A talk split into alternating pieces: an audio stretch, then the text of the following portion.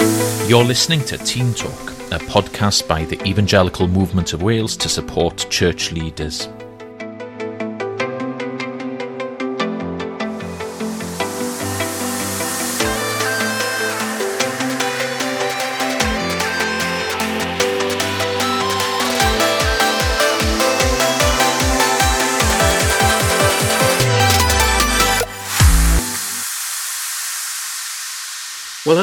And welcome to the fourth podcast of the EMW Team Talk. We're delighted that you've been able to join us wherever you are, whatever you're doing. We hope that the next 20 minutes or so are going to be of help to you in your ministry, whether you're a pastor, deacon, elder, youth worker, or whatever. Recognize some sort of position in the local church as a leader. We welcome you and trust that today will be a real help and encouragement and blessing to you. Well, I'm joined today once again by my very good friend and mentor, Jeff Creswell. Hello, Jeff. Hi, lovely to be here. Great, good to have you with us. Uh, this is part two of what looks like becoming a three part series on self care in ministry. If you missed the previous podcast, which is number three of the EMW Team Talk podcast, do listen to it as uh, the foundation really for what we're going to talk today, Jeff, is is found in that podcast. Hmm. Last week we actually began by referencing those really important and critical words in 1 Timothy 4:16. Watch your life and doctrine closely. Persevere in them, because if you do, you will save both yourself and your hearers. And it's fascinating, Jeff, isn't it, how Paul, as he writes to Timothy there, highlights life and doctrine. Do you think, Jeff, sometimes that we don't think doctrinally enough about self care in ministry? Um, yes. Right, on to the next question. Sorry. Yes, I, I think um, that's absolutely right. Uh, um, from my, my perspective, I think it's it's it's both ways, isn't it? It's bringing the truth to life but again, it's reflecting on life with truth. And so you reflect on the truth and you think, how does this apply to my life? Uh, how does the Word of God influence the way I behave and think and act? And but vice versa, you think of the way that you're actually behaving and acting and whatever, and is that in line with doctrine and what I know about Scripture? And sometimes there is a disconnect. Well, I think for all of us, there's always a disconnect. And I think the challenge is to try and bring ourselves to have that integrity. I think that's what integrity is. It's that connection between what we believe and what we think and what we do and how we are. And um, yeah, bringing that integrity into line by uh, understanding and applying doctrine and understanding how doctrine applies to our life is critical. Well, last week we looked at three key areas, which really were in the, the area of the subjects of delegation. We looked at that from Exodus 18, 14 to 27. Rest, we looked at that from Mark 6, 31 and 32. And then the third one was friendship, which we saw from 2 Corinthians 2, 12, 13, and also into chapter 7 of 2 Corinthians, verses 5 and 7 there. As I say, if you haven't listened to podcast number three, which is the first of this three part series on uh, self care in ministry, we do recommend that you, you listen to that perhaps before listening to this.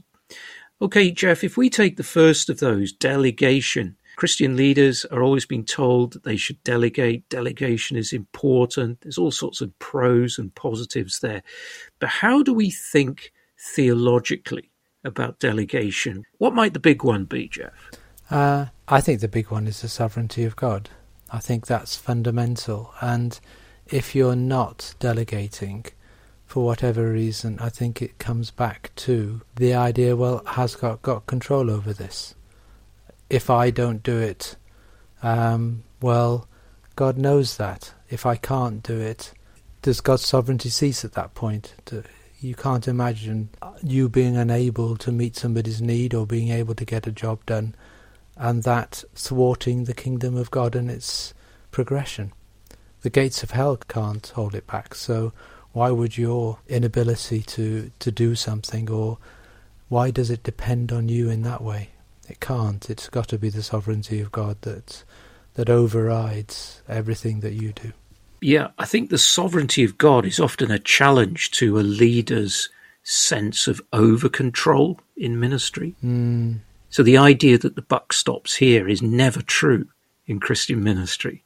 Ultimate responsibility is with God, who is wonderfully working out his purposes for his glory.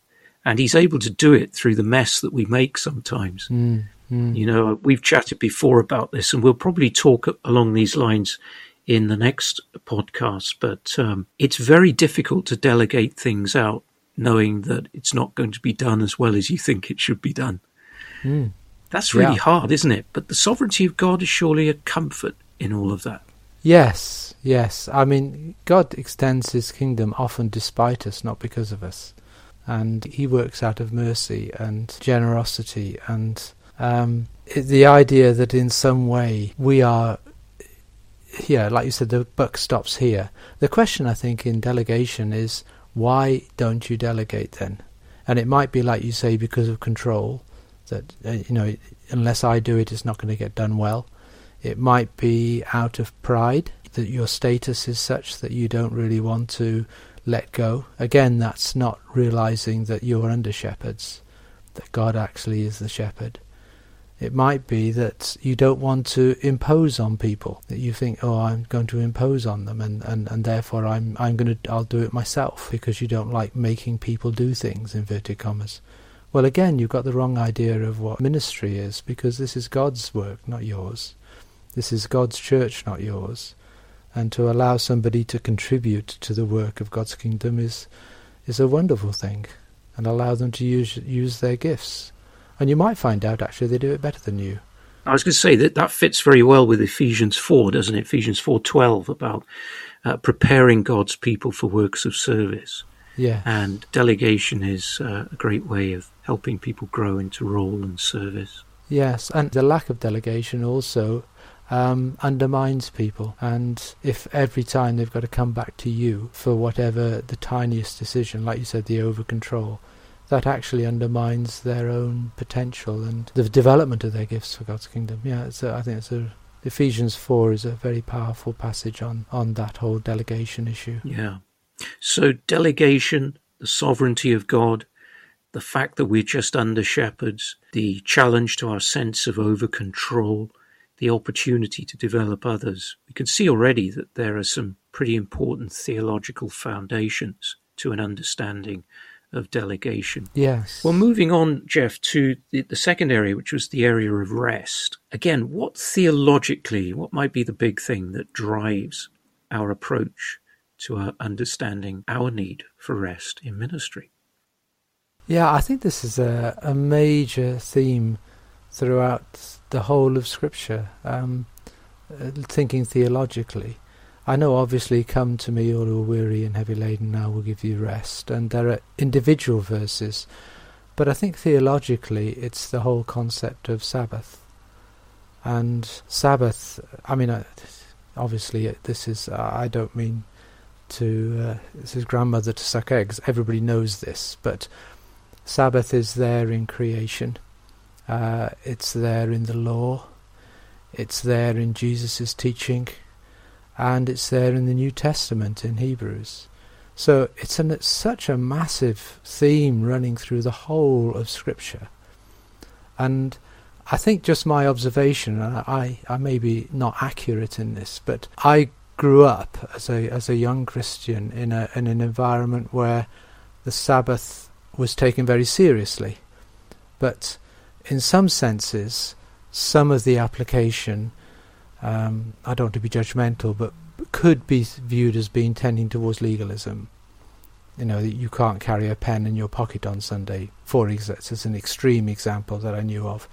Um, so I think there's been a move away from that, probably, certainly in my observation of how churches have functioned and ministers have preached. But I think, in some sense, in moving away from that view of the Sabbath, I think we've lost the concept of the Sabbath and uh, of what rest really is, and that it is made for man, and that we're human beings, and we're not just spirits. We're a human being by definition is body and spirit.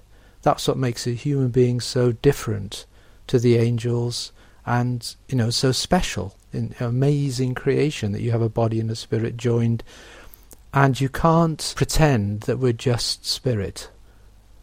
And if you treat your body which is actually the temple of the holy spirit if you mistreat that and don't you know the idea follow the maker's instructions if you like this is not about legalism. The maker said take one day in seven off. Not for me but for you. Uh, you know, this is Sabbath for man, not man for the Sabbath.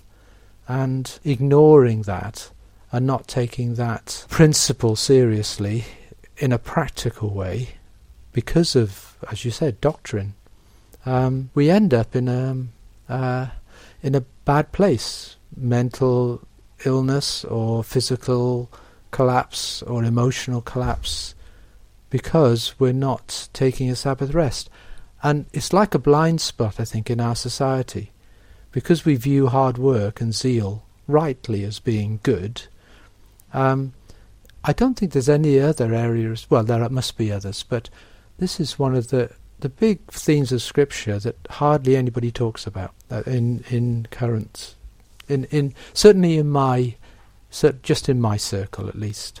Well, I'm glad you're talking about it now, Jeff, because that makes real good sense. And I'm sure that is the big issue underpinning our approach to rest, principle of Sabbath. And in part three on this mini series, Self Care in Ministry, I think we'll be looking at particular practical applications to do with finding your Sabbath in Christian ministry. The third area, Jeff, which we looked at last week in uh, part one of this series, uh, was friendship. And we saw from 2 Corinthians 2 and 2 Corinthians 7 just how important friendship is. Clearly, we've been designed by God to be relational. We see that in the Genesis account. It's sustained all the way through. We see it ultimately mm. in and through the new birth. Mm. But it comes with responsibilities in us, doesn't it? Mm. To engage in the joy and the discipline of being relational. Um, mm. Any reflections on that?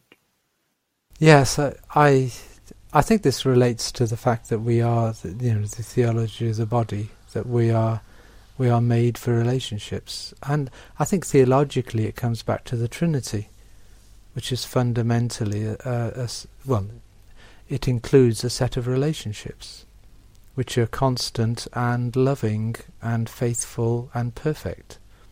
And that, if you like, is the model, the way the Father loves the Son, is the way that we're supposed to love one another. And if we're not engaging in that process, then in one sense we're not off the first base, I don't think. You know, it's the, the great command, isn't it? Love the Lord your God and then love your neighbour. And if you don't have it, how can you love your neighbour without a relationship? It's but but it sounds like that, but our culture works against us. I think this is probably theologically that's everybody would obviously sign up to that. Nobody's going to argue against that. I wouldn't imagine, but practically uh, in our culture, it works against genuine relationships. Um, and maybe again we might talk a bit about that next time in how that works in practice. If the new birth restores relationship to God through the finished work of Christ on the cross and faith in Him, mm. that must surely lead to particular relationship between Christians. I think isn't that something the New Testament seems to bear out? You see it in some of the epistles where there are tensions in churches, and uh, mm. Paul in particular often is writing to situations to iron those out, to appeal to people. Thinking of Philippians, Euodia and Syntyche, and not just them, others in the fellowship as well. Mm. Is is that suggestive, Jeff, that there is, looking at this more positively now, a quality of relationship that is unique to the Christian experience, in the sense of relationship between Christians? Yeah, I, well, yes, I think that's got to be, isn't it? And it's one of the things that before I was a Christian uh, was one of the biggest things the Spirit showed me to that that was that relationship that Christians had with one another, and was probably the biggest change. One of the biggest changes when I became a Christian was the the sense that I could talk to somebody I'd never met before, and just have this depth of fellowship. Um, and I think we just need that so much. And I think probably ministers can get cut off from those kind of mutual, uh, accountable, open friendships where you can say whatever you say what's on your heart, say what you're thinking, because you're on display, aren't you? And who are you going to be honest with if you're struggling with, I don't know, whatever it is in your life? Uh, there's plenty of things we all struggle with. Is there anybody who sees behind the curtain for you and can support you and say, "Come on, brother, let's we can do this. You're okay." Uh, you know, just encourage. It's like David and Jonathan, isn't it? Jonathan encouraged his heart in the Lord. My question would be, who's doing that for you? And that's a great question. And I know from you know the conversations we've had in the past that these are the kinds of questions which you asked Jeff, which are so helpful in unlocking some of the practical implications to these areas of self care, delegation, rest, and friendship. And when we come to the next podcast, which will be podcast five, but part three in this series, Self Care in Ministry, these are some of the things which we're going to be looking at. So we've seen today delegation, the importance of the doctrine of the sovereignty of God, and understanding ourselves as under shepherds to Christ as the great shepherd, the shepherd of his sheep in the church. We've also looked at the importance of considering Sabbath in the area of rest. And lastly, in considering friendship, we've been looking at the really goes part of the theology of the body that we've been designed for relationship. And so, hopefully, as you've been joining us today, you've had a little glimpse into the fact that if we think theologically about the issue of self care in ministry, or we factor in the need for a theological thinking, this can lead us down some very positive avenues. And we hope today that you've had some stimulation and some encouragement. And wherever you are in terms of the need for self care, that there's been something here today to help you. Well, Jeff, thanks very much for your time and for being with us. It's been great to have you here and look forward to unpacking this a bit further with you uh, in the next podcast. So that, that's it for today. God bless you.